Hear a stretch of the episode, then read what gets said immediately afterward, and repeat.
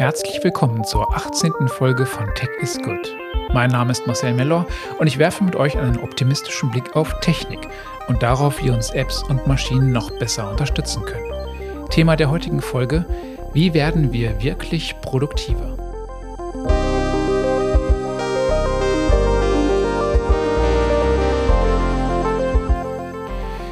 Ja, hallo zusammen zu einer neuen Folge rund um Technik und Innovation.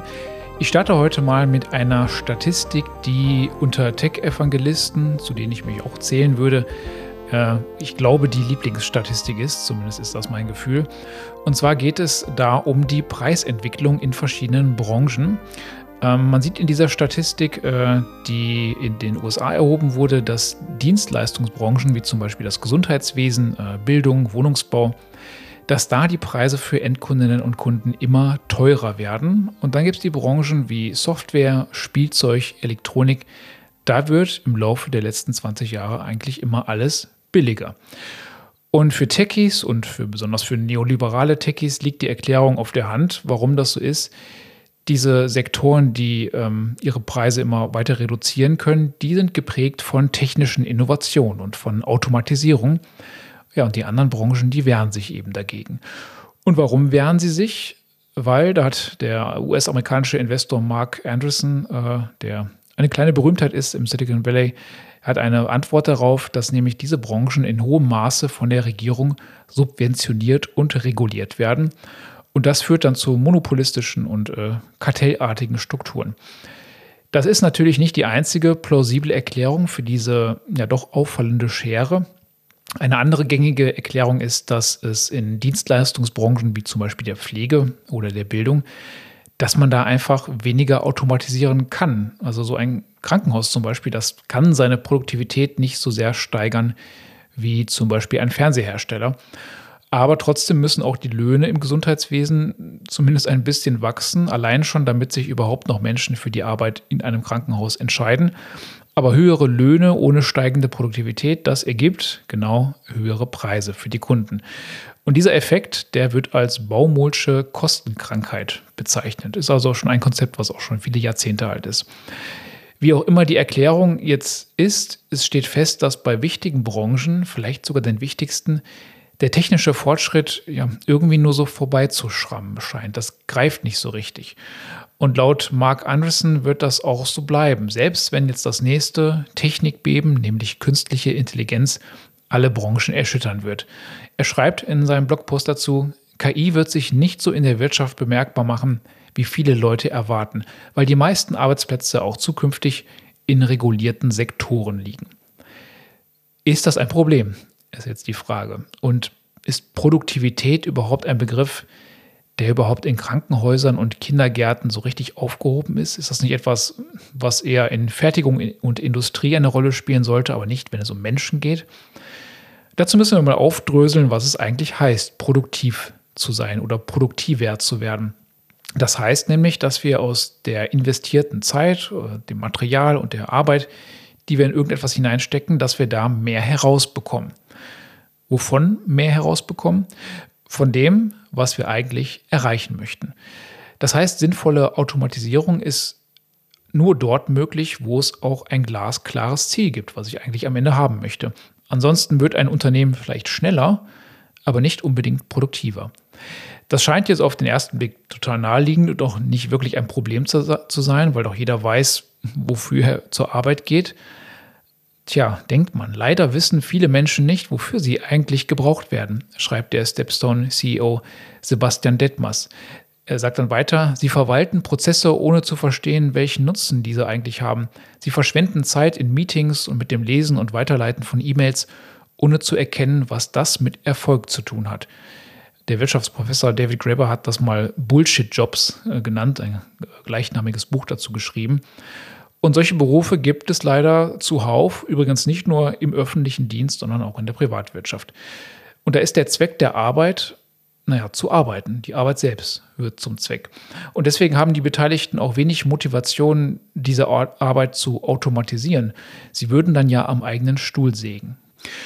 Und ihre Chefs und Chefinnen, die leben ihnen vor, dass diese Einstellung genau die richtige ist. Die machen das nämlich genauso. Und wenn dann mal alle paar Jahre durch so ein Unternehmen ein Digitalisierungsprojekt durchgejagt wird, dann werden meistens bestehende Prozesse einfach elektrifiziert. Dann gibt es Excel statt äh, ausgedruckter Formularblätter und das spart auch hier und da ein paar Minuten. Aber trotzdem schaffen die Mitarbeiter am Ende nicht mehr. Das ist schon wie ein kleines Wunder, für das es auch wieder ein Gesetz gibt, nämlich das Parkinson'sche Gesetz. Es ist eher ironisch gemeint, äh, aber äh, irgendwie ist im Kern was Wahres dran. Es sagt nämlich, dass sich Arbeit auf die Zeit ausdehnt, die ihr zur Verfügung steht. Gerade in ja, so bürokratischen Kontexten kann man das durchaus beobachten, aus genau dem Grund, den ich gerade erklärt habe, dass gar nicht klar ist, was man denn mit der gewonnenen Zeit dann wirklich machen soll. Das ist jetzt eine sehr düstere Beschreibung des Dienstleistungssektors und das soll natürlich nicht heißen, dass es da überall so ist und dass das alles irgendwie eine einzige große Beschäftigungsmaßnahme ist, sondern natürlich gibt es dort ganz viele Berufe, wo glasklar ist, wofür die Menschen morgens zur Arbeit gehen. Zum Beispiel im Gesundheitswesen. Da ist klar, es geht darum, anderen Menschen zu helfen.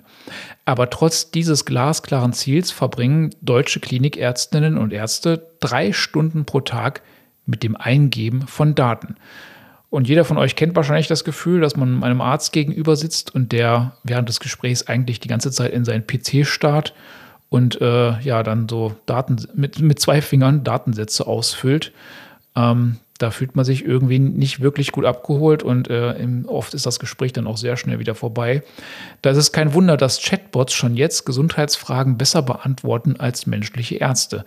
Das hat eine Studie in den USA herausgefunden. Da haben ähm, Gesundheit, Gesundheitsexperten, also nicht Patienten, sondern äh, Leute, die aus der Branche kamen, ähm, hunderte menschliche und generierte Antworten auf äh, Krankheitsfragen verglichen und analysiert und herauskam, dass Chatbot-Antworten im Schnitt eine deutlich höhere Qualität haben und dass die Chatbot-Antworten zehnmal empathischer waren. Aus einem einfachen Grund, der Chatbot hat sich halt viel Zeit genommen und sehr ausführlich geantwortet. Aber jetzt mag ein Chatbot noch so liebenswürdig sein, die meisten von uns möchten wahrscheinlich trotzdem lieber einem Menschen gegenüber sitzen, der sich wirklich Zeit für uns nimmt. Und dieses Beispiel zeigt, warum der Fokus auf Produktivität eine Branche nicht entmenschlicht oder Krankenhäuser zu Fabriken macht. Das Gegenteil ist der Fall. Gesteigerte Produktivität erlaubt uns mehr Menschlichkeit, und zwar dort, wo wir sie dringend benötigen. Jetzt ist die Frage, wie wir dazu beitragen können, dass es dazu kommt. Dazu mal ein Beispiel, nämlich das des äh, zurzeit deutschen Vorzeige-Startups Personio. Die digitalisieren zurzeit äh, eine Personalabteilung nach der anderen in deutschen mittelständischen Unternehmen und nicht nur in Deutschland. Und der Gründer Hanno Renner erinnert sich, wie er auf die Idee kam. Er sagte neulich in einem Interview, ein Freund hat mich auf ein Problem bei seinem damaligen Arbeitgeber, einem Mittelständler, aufmerksam gemacht. Dort waren die HR-Prozesse noch nicht digitalisiert, alles wurde in Excel-Listen abgewickelt. Hm, und jetzt würden schon einige stutzen bei dem Satz. Excel, das ist doch digital. Ja, aber wie gerade beschrieben, ist es oft so, dass Excel erstmal nur elektrifiziert. Da wird halt äh, aus Papier werden Bits gemacht, aber damit hat man noch nicht wirklich was gewonnen. Um einen Prozess wirklich zu digitalisieren, muss man verstehen, welches Problem er eigentlich lösen möchte. Und die Personio-Gründer haben dazu zahlreiche Kundengespräche geführt und das tun sie bis heute.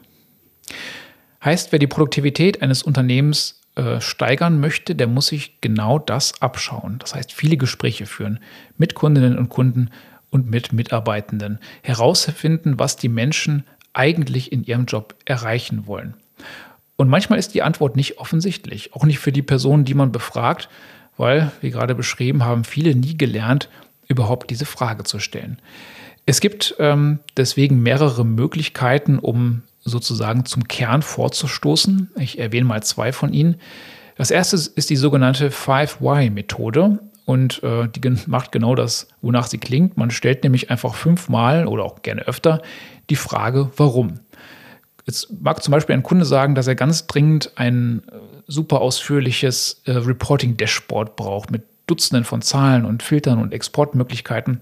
Wahrscheinlich, weil er das äh, woanders schon mal gesehen hat und total klasse fand.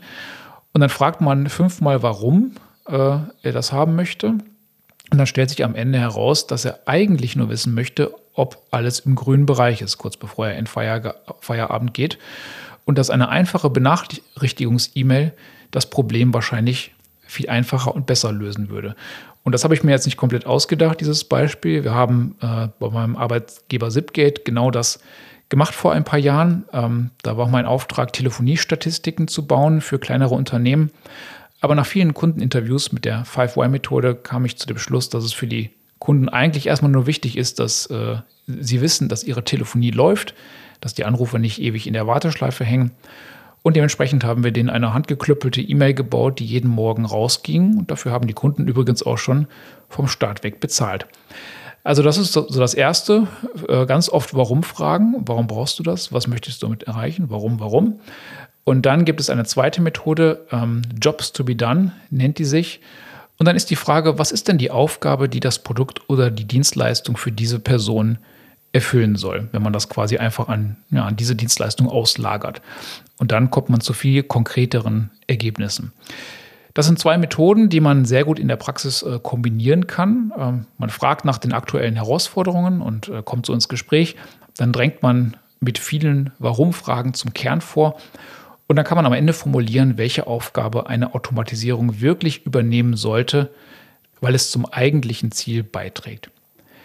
Das war jetzt äh, zum Schluss mal ein Ausflug in die Praxis. Sagt mir gerne mal, wie euch sowas gefällt. Das habe ich in der Vergangenheit hier noch nicht so gemacht, aber wenn euch das weiterhilft, dann mache ich das sehr gerne. Ähm, eines kann man festhalten, egal wie künstliche Intelligenz sich jetzt in Zukunft im Vergleich zu den Automatisierungswellen, die wir schon hatten, schlagen wird und ob das ganz anders verlaufen wird äh, oder doch sehr ähnlich. Es wird ja wirklich heiß diskutiert. Es ist auf jeden Fall wichtig, dass wir uns auch diesmal fragen, was wir eigentlich automatisieren wollen.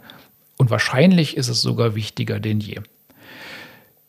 Danke fürs Zuhören. Äh, ich hoffe, es hat euch äh, Spaß gemacht und ihr habt was mitnehmen können. Äh, ich habe es gerade schon gesagt, ne, ich freue mich immer über Feedback, gerade wenn ich hier auch mal ein paar neue Sachen ausprobiere. Schreibt mir gerne ähm, per E-Mail oder ja, noch per Twitter. Ich, ich glaube, mal gucken, ob ich das in wenigen Wochen immer noch sage oder ob das Ganze dann endgültig äh, zusammengeschmolzen ist. Aber noch erreicht er mich auch auf Twitter äh, und auf den üblichen Kanälen. Dann äh, sage ich danke fürs Zuhören und wünsche euch noch eine schöne Woche. Bis demnächst. Macht's gut.